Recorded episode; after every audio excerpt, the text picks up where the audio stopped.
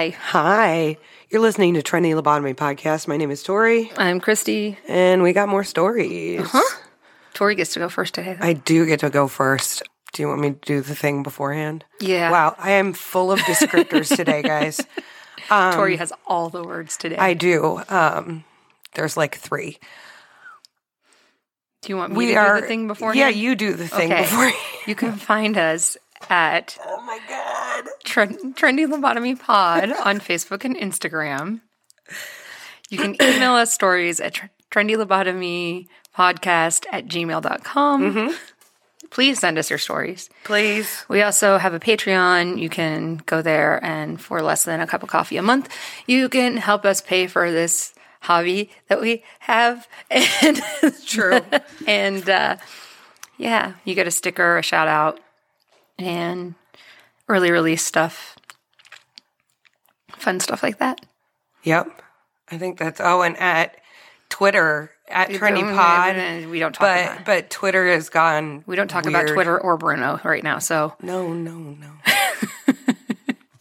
but okay, I'll be done with that. all right, Um, tell since me I a went- story, Tori. All right, so today I'm doing Pike Place Market in Seattle, Washington. So Wait, isn't that where the original Starbucks is? yes, Yay! Okay. and actually they're the exception to a rule Damn it. Okay. because in Pike Place Market. There are no franchise or chain store, or uh, stores. That is against. They have a little like bylaws. They won't let them in. Starbucks. That's the original Starbucks. Right. So Starbucks gets the pass on it since they were actually, and it wasn't where they were. They they moved locations, but it was still for like two years after they opened. Okay. But it's still right there. So the one in the market is technically the first one. Yeah. okay. My sources are legendsofamerica.com, pikeplacemarket.org, lonelyplanet.com, seattletimes.com, and seattlemet.com. It was opened in 1907. Mm-hmm. It was it is the oldest surviving um continuously open market in the whole US. Cool. So, and it was, I, I didn't realize the sheer fucking size of this place. It's like nine acres worth of shit. Oh wow. Yeah. Like, and there's like 10 something buildings, Okay. probably more. I didn't count. I can pull a grog, lots of sixes. it was apparently successful even during the Great Depression. They did, however, have a problem later on during the internment camps. Oh yeah. of World War II, a lot of their farmers weren't there. Wonder why. Right. Uh no chain stores. Got Shit. that. It apparently they added the stalls in 1910 and to this day there's like 200 vendors Mhm. That pay a certain amount every year and you get seniority but there are like tables I did not realize. I thought everything was in place. They're not. There's 200 something vendors, and that mm-hmm. includes like craftspeople, farmers, fishmongers, all that stuff. There mm-hmm. are 170 stalls, which basically they rent these tables. Huh. So, in other words, they have to go set up and take down every day. Wow. Yeah, that. eh, But there are like storefronts. Well, yeah. But there's like four or five levels of this thing, which I had no clue about. Huh. They call the basement or the down under. and there's three of those. Three basements. Yeah, well, three levels of basements. Oh Jesus. Yeah.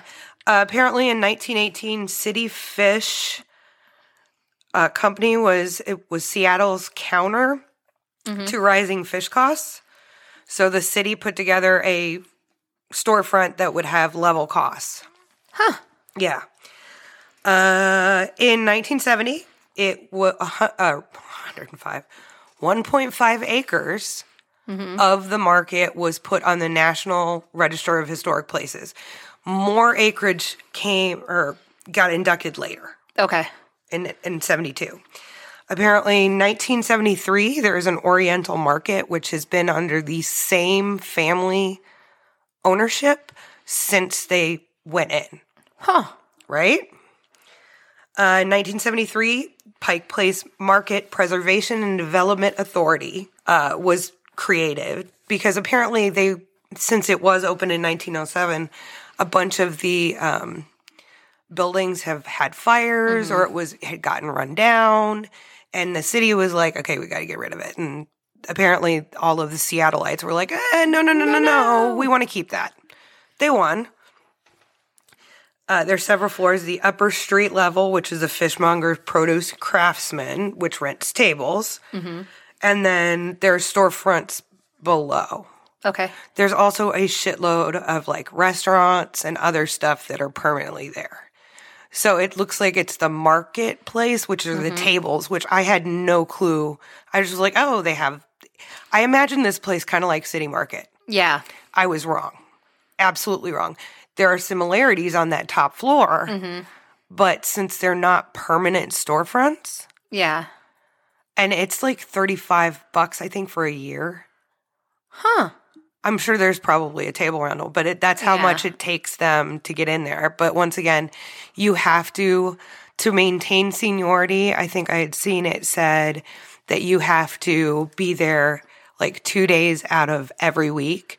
They do make exceptions for like holidays and vacations and mm-hmm. shit, but you they're basically making sure that somebody can't come in and farm it out to all these people Yeah. and Eh, make the folks like, oh my god, I can't find the word. Contractors, maybe mm-hmm. type thing. So it makes sure that one person does not get all these minions to go in there. The owners mm, have to be on yeah. pre- premises. And if it, they took all, care of all those, there's no way they'd be able to stay there. If you mm-hmm. think about it, which is actually kind of cool that they're actually promoting that kind of thing. Mm-hmm. Uh, also, this one I didn't know either. That same Pike Place Market, um, there's like a coalition type thing. What they do, I didn't know this, but it this is what happens. They have a free clinic in the market. Cool. They have a senior center huh. in the market. They have childcare center. They also have low, low income housing. So there's yeah, exactly. Also, there are two ginormous piggy banks. Like we're talking knee height Okay. or maybe taller of like these brass pigs. One of the pigs is named Rachel, but what happens is the money that they collect in there goes towards these programs. And oh, cool. I had it like 60% of the low cost housing people are um, have mental illness. So in other words, they're taking care of their like hmm vulnerable populations, which actually is way bigger than I thought. I was like, whoa, that's actually kind of cool. That is cool. There are 220 plus shops and restaurants. There are 150 plus craftspeople, 70 something farmers, 60 buskers, which you'll have, they have, sell permits. Mhm. And apparently they've got some of those people who have been coming there forever. Mhm. Like apparently there was one, I can't even think of the name, but a balloon guy Cool. but there's only I will say with those kind of things, with the buskers and the performing people, Mhm. in certain places, certain amounts of noise aren't allowed. So there are quiet areas where even like hand clapping can be too loud. So they keep the noisier ones to the noisier sections of the Okay. market, which I thought was, I mean, they're once again, their busking permits aren't that steep, I'm thinking, but Yeah. it gives people a chance to do that. Um, also, there's the residents and affordable housing. The it's the Pike Place Market Foundation, which is the one who takes care of all the low cost stuff with those folks, and their piggy banks are theirs. Christy, you know what else is there? What else is there? The world famous Giant Shoe Museum. Oh, I, I, I put this in just for her, y'all. we must go now. Okay, but it actually is. It, it's almost like a sideshow thing. There's a uh, like you put a quarter in and you can look in the. I you guys can't see this, but I'm making gestures. It's like the sneak a peek machi- machines, Uh-huh. and they're actual giant shoes, like Robert Wadlow's shoes, like gigundous shoes. Robert Wad- Wadlow was the world's tallest man. He was really famous. He was in Guinness Book of World Records. But yeah, so they actually the collection of giants shoes, still shoes. Still shoes. So I figured I'd put that in there for you. Okay. Okay, so you ready for the spooky shit? I know that it was Already? really, really short history That's for me. because my, whew, yeah. so the whole reason I uh, like landed on this topic that once again there's these Google searches that we do, and one of like most haunted places in America. This came up, and I was like, no fucking way. Yes, fucking way. Yes, fucking way. And and one of these hauntings I already talked about. Because it's older than shit. Yeah. One of these hauntings I already talked about. Believe it or it was the Kiki Soblu. Okay. Who was the um Oh, D- Dwalish? Is that the tribe? I th- uh Duwamish. Duwamish is the tribe that was around there. Kiki Soblu, which is actually Princess Angeline, uh, she haunts the market, and the whole reason she haunts the market is it is built on where her cabin is or Oh. was. Also, this and this got brought up in several sites. It or it was the built on a indigenous people's burial ground, which most of the time is a crock of shit. Not gonna lie, most of the time. But on this one, it very well could be, especially if uh, Kiki Soblu's cabin was on that property, and once again, it's nine acres. So it really could be. Mm-hmm. Uh, uh, Kiki Soblu shows up, and she in ends up around where her um, cabin was, and at the center of the lower level. Apparently, they had it an indigenous shaman or shaman, shaman, shaman. There we go. Shaman. Shaman. Not Can't- oh my god. I even know how to say that word. That was the worst part. Uh, please give me cut me a break, y'all. I'm like got migraine brain, so it. I'm I'm having problems peopling today. I don't even have migraine brain. I just have problems peopling. Eh, Well, I mean, I do too, but yeah. Apparently, a shaman tried to come in and exercise this place to get Kiki Soblu out of there. Didn't fucking work, which makes me wonder if it's a an echo Yeah. rather than an intelligent haunting, because you can try and get rid of if you could make them go towards the light. If it's an, If it's intelligent, yeah. But if it's an echo, you're going to keep seeing it. You can't. You They can't. don't know. Right. so that's what I'm thinking. Maybe once again, not a professional paranormalist by any means, but I'm wondering if that's why Yeah. it, it didn't take. We can speculate. yes, Nate. we can. Also, apparently, this uh, there was a mortuary Mhm. that sat on the land too. Okay.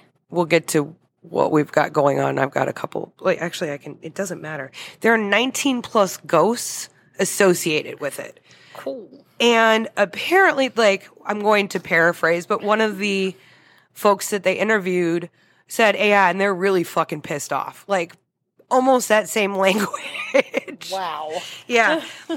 uh, the site of the mortuary Mhm. is where Kells Irish Pub is. Hmm. And they have the suspender man who wears suspenders and a newsboy cap. Can you touch this? Because I totally, I'd want to snap him. Yeah. Apparently, they think he's a right a former mor- mortuary worker, and the mortuary was Butterworth and Sons. And yeah, All so I the can think of is suspender man, huh? All I can think of is syrup. Fuck, dude, that took me a fit. That took me a minute to figure out where you were going with this. Oh, Jesus Christ. oh no. Oh, okay. Tori's migraines make her more neurotypical. Okay, so apparently there is a Merry Tales, like M E R R, Tales toy store, and there's an eight to nine year old boy that hangs out in there who apparently perished from the Spanish flu. Okay, look. If ghosts are a thing and I get to be a ghost, I want to come back and haunt a toy store. Just Wait, I'm gonna tell you the best part. He throws shit at people. a children's toy store. Let me.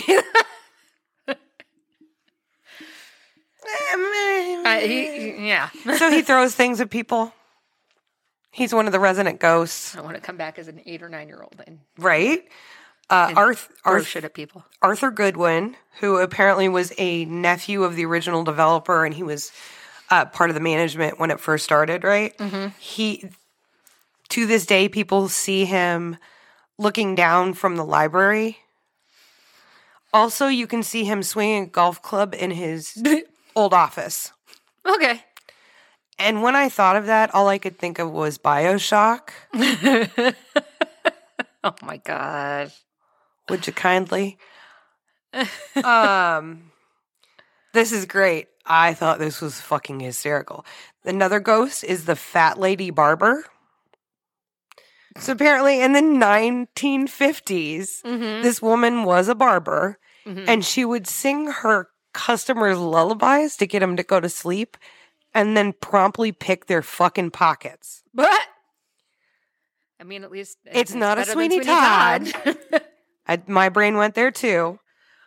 Uh, apparently, she fell to her death when the floor collapsed. And uh, maintenance folks can hear in the middle of the night her singing lullabies. Creeptastic. I think so. Very much so. In the bead emporium, there is another little boy who will open the cash register. Will hit the button so it dings. They also that same ghost has uh, been known to haunt the puppet store or the puppet shop. No, and he no. plays with the marionettes. Like, No, how can no. we get creepy No, no, as fuck? no, no. uh, Stella's Magic Shop. Apparently, there is Madame Nora who is attached to a crystal ball. Story with this crystal ball is somebody went to another store, which is called Pharaoh's Treasure, and tried to sell this crystal ball and said, Hey, just so you know, There's something attached to it. there's something attached to it. And they're like, Eh, whatever. Well, the, it moved to Stella's Magic Shop, but apparently this ghost gets up to shenanigans in those two places. there is. Shenanigans. Yeah. There's a, I think it's a Greek restaurant called Mr. D's. Okay.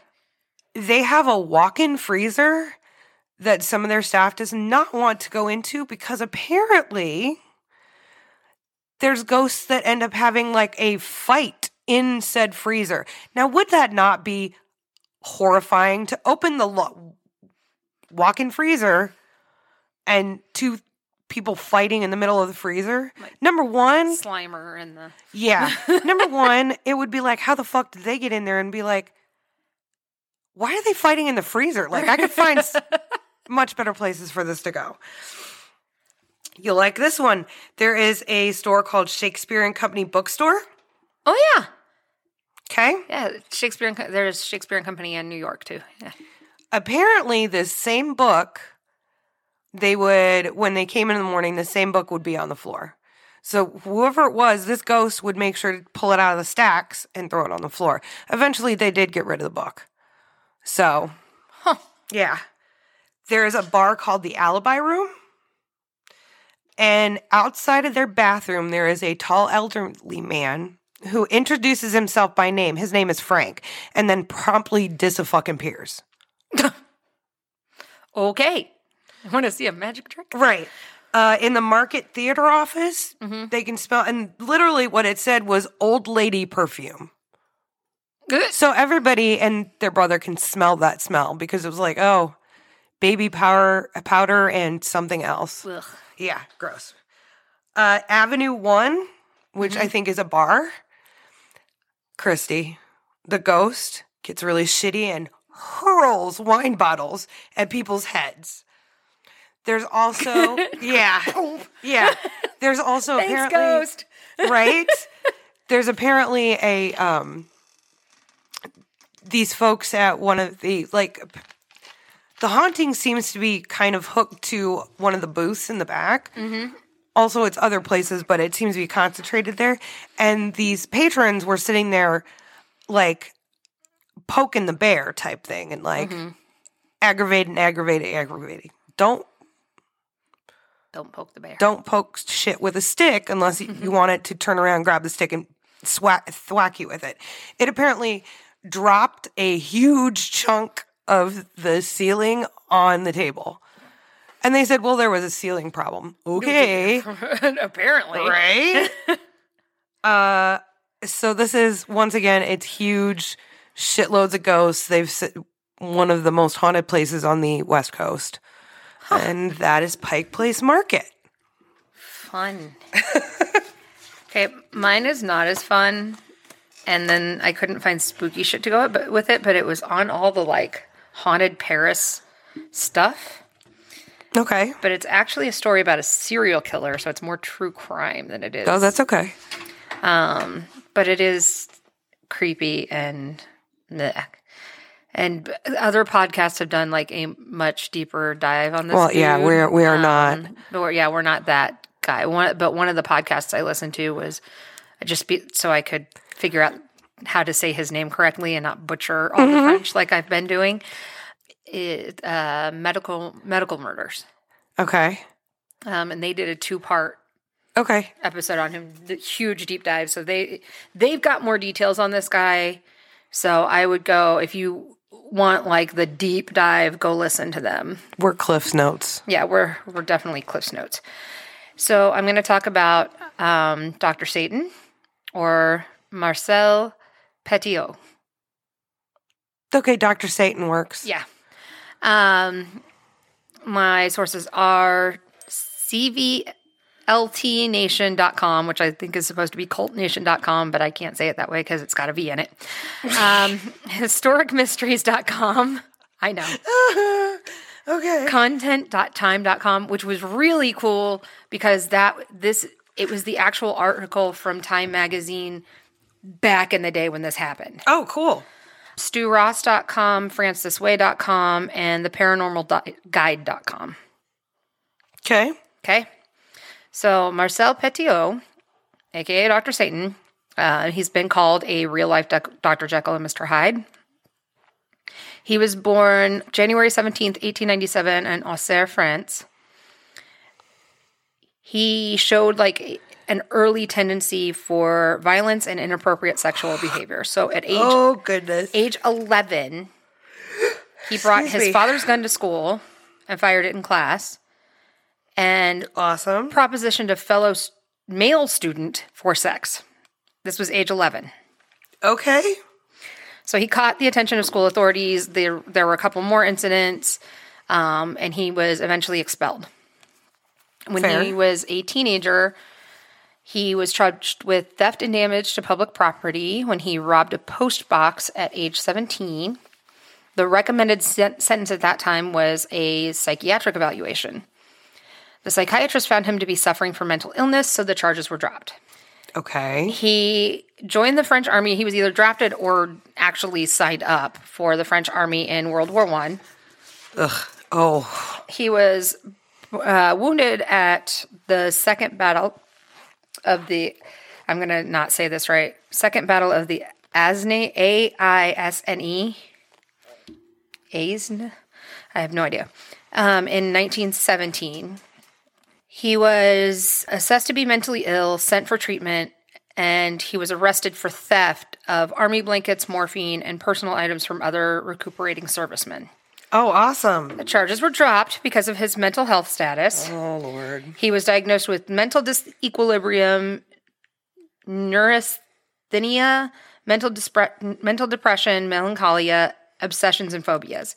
And he was sent to a psychiatric ward for treatment. He was sent back to the front in 1918, shot himself in the foot, got transferred to another regiment for some after some leave, and then that regiment sent him for another psychiatric evaluation in 1919, Jesus. wherein he was discharged from duty, and the report recommended that he be sent to an asylum. Now, I found out through medical murders he refused. oh, well, yeah. He refused to be sent to the asylum. He was done with the psych- psychiatric people. Like, Fuck it. um, so instead, he was admitted to an accelerated education program, earned his medical degree, and began to practice medicine. Wait. Yeah. Something with this equation seems very, very wrong. Uh huh. I'm sure you're going to tell me why it is very, very It's wrong very, for very- a second. Very wrong. All right, hit it. So he lived in the village of Villeneuve-sur-Yonne. He was really charming, charmed new patients. He was a young doctor. They had 2 old doctors in the. But it was quickly found out that he was prescribing large amounts of narcotics, like over the recommended dose of narcotics to his patients. Like, and they were getting addicted. He also would apply for state medical assistance for many of his patients without their knowledge. So he would receive payment from the patients themselves and from the state And pocket it. every time he treated them. Yes. In 1926, he began an affair with Louise Delaveau, who was a patient's daughter. She disappeared under sus- suspicious circumstances. Oh my God. Now, this is great. Neighbors reported seeing him put a large trunk in his car, th- and it looked amazingly like a trunk that they found filled with the body parts of an unidentified woman who had been decapitated, by the way, that police had pulled from the Yonne River a few weeks after she disappeared. what the fuck? However, police claimed that this was just a coincidence and logged her as a runaway. Oh, Lord. Yeah. So after that, he won the mayorship of Villeneuve-sur-Yonne. Yep. And in 1927, he married Georgette Lablais. They had a son the following year who they named Gerhard. He was accused of stealing taxpayer money and cans of oil from the railroad department or the railroad depot. He was fined and sentenced to three months in prison, which was overturned on appeal, but he was suspended from office for four months. And then he was officially removed from office in 1931. Okay. A month or so later, he won a general council seat for the Yonne district. He was the youngest man ever to sit in that office, and he was charged with the theft of electrical power from Villeneuve-sur-Yonne, Villeneuve-sur-Yonne, and fined and lost his seat, which was okay because he had already moved to Paris at this point.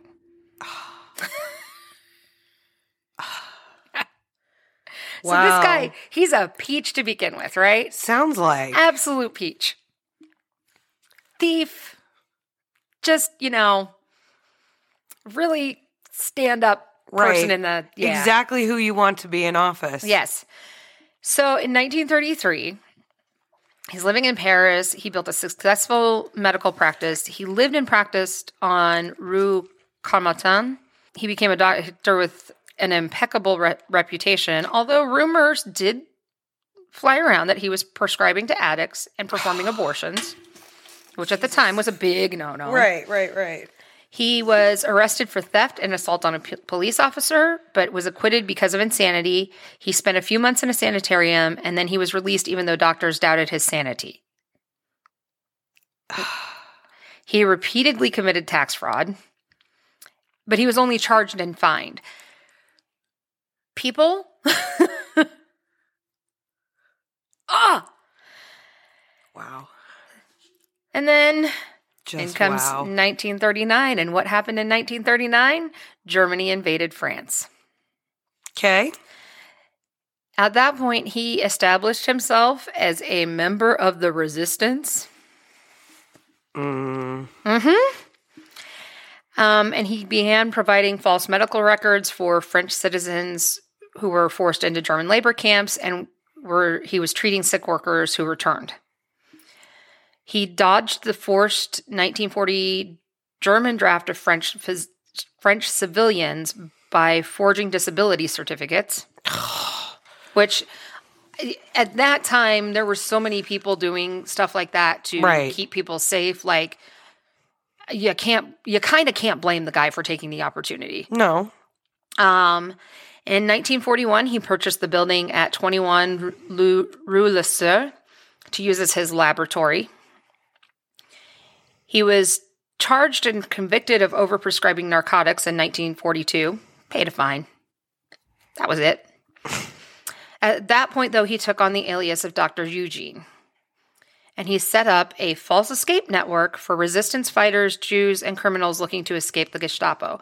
At this point, too, like gangsters, prostitutes, mm-hmm. criminals, like, and they said even a six year old sought out the doctor for travel assistance. And he told them that for 25,000 francs, he could provide passage to South America. That he was working with the mm-hmm. Argentinian government and yeah. So, and hang on, somewhere I have the name of the what he called his His contact? Fly-Tox or some. Yeah, Okay. Fly-Tox was Okay. his organization. Was the organization what he called his organization? Okay. Oh, I forgot. At some point, he also claimed he developed secret weapons that killed Germans without leaving for forensic evidence. so this guy was a impeached. Oh my God. Just let it go, dude. You're. So here's what really would happen. Uh huh. These people would pay their money. They would come to see him to get the inoculations that they needed as required by the Argentine government. Mm hmm. At which point he would inject them with cyanide, chain them to a wall of a soundproof death chamber that he had built into the building at 21 Rue Rue Le Sueur. Oh my God. Watch them die the Ah, people. what? stole all their money and possessions, and then would dispose of their bodies. Originally, it he would dispose of them in the Seine River. Um, figured out that that wasn't the best way to get rid of them, so then he would use quicklime, bury them, or incinerate them. 1943, Gestapo agent Robert Jodkum forced a pr- forced prisoner Yvonne Dreyfus to approach the escape network um, Yvonne vanished. Okay. The Gestapo arrested Petiot and his accomplices. So he they arrested Petiot, his wife, and three accomplices, jailed them, and then the accomplices were tortured. And under the torture, they confessed that Dr. Eugene was Marcel Petiot. But for some reason, he was released. The fuck. Yeah. So on March 11th, 1944, there were complaints of a disgusting smell and smoke coming from his practice at Rue Mm-hmm. The Parisian police got there.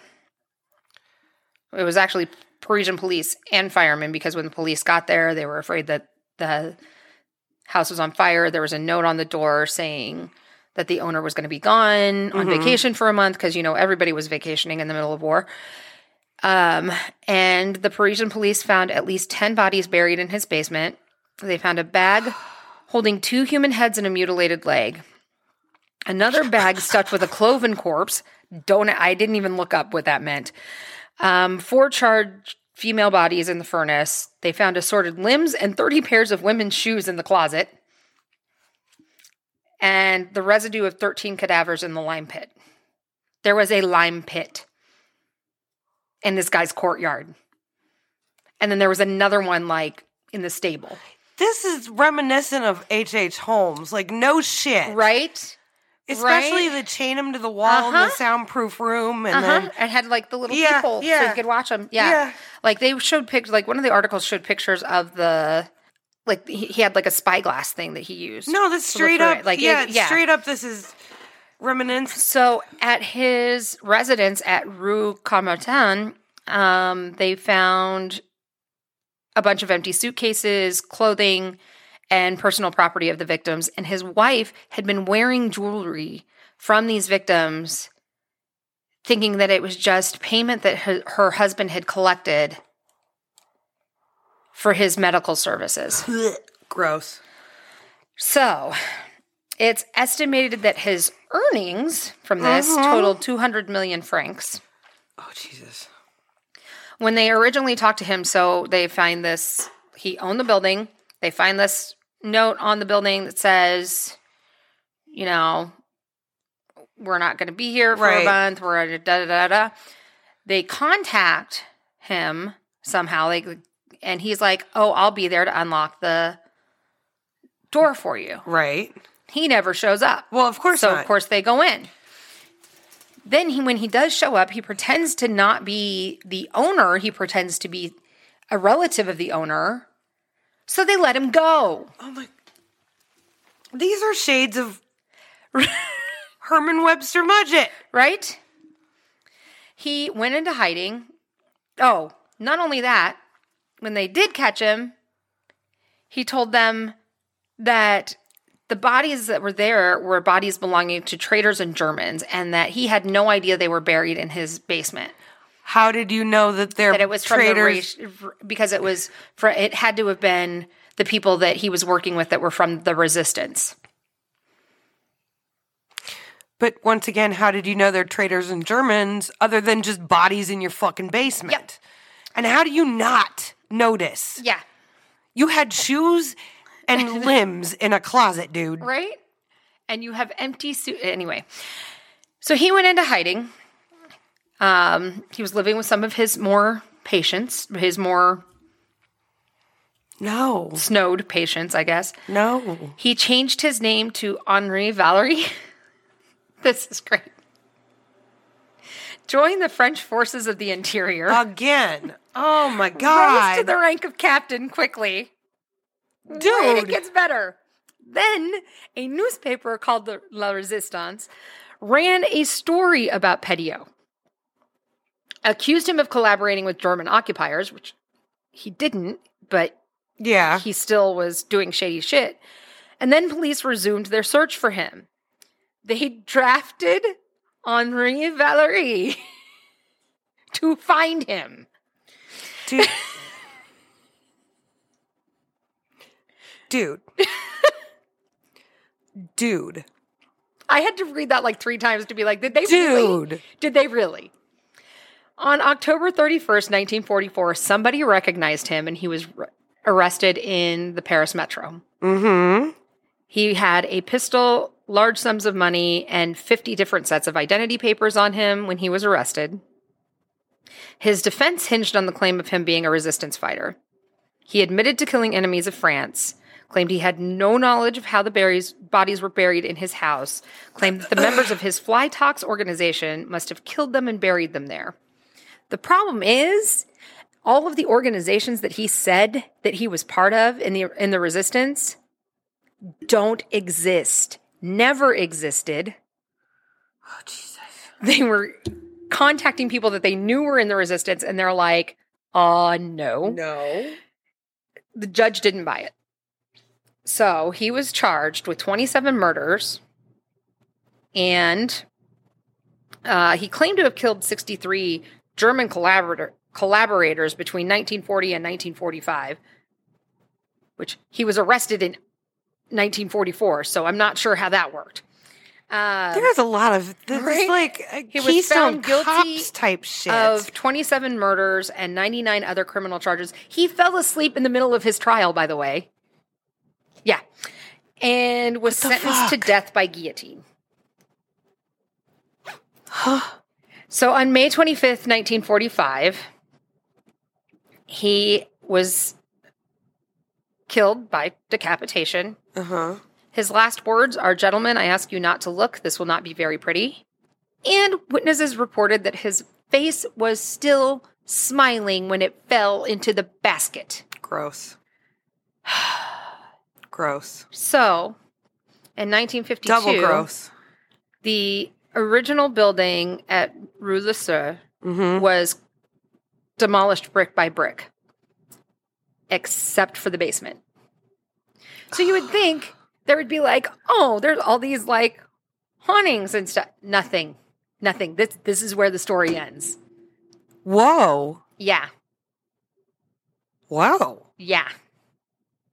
So, yeah, but you can see it like they're the um if you look online and you look up the building, like a lot of they'll they'll show the pictures of the two buildings on the other side because Uh-huh. they're the original architecture of the area and then 21 is vastly different than the two buildings on either Right. side of it. So it kind of sticks out. Um so yeah, that that is Dude. Like, Marcel Petiot, ugh. Serious. right? And this is why we don't do cr- true crime Ugh. that often. That was Oh, God. ugh, yeah. But but was that one you d- uh, a serial killer you hadn't heard of? Yes. Well, actually, go. actually, that's one of the ones where I'm like, I have no clue where this is going. No, because he's like, seriously, there's a shitload of points that are like H. H. Holmes for sure. Right? Well, and like He was a he was apparently incredibly intelligent. He was incredibly charming. You know that sci- sociopaths are. Yeah. And so, but it also makes me wonder, and not that it, not that this is excuse an excuse. Um, it's kind of an, but it would give an explanation. I also kind of wonder what happened to him in his childhood. That at age eleven, he was sexually proposition propositioning other students. And like the medical murders pod- podcast was saying that he was taking like pornographic images to school and but like he's age 11 like who what happened to him before that that because that's not just that's that's not behavior that is come standard. No. no. And they did talk a little bit on the podcast about him, um, his parents finding him harming animals and stuff like that. That is kind Did of he that start like fires too? um, I don't know. But like so there is all that like all those signs of sociopathy, but like what happened to him that that and again, it's not an excuse. I wonder if he had some sort of head trauma too. I wonder, I, I, and it it just makes you, you know, it's not normal for somebody to shoot themselves in the foot.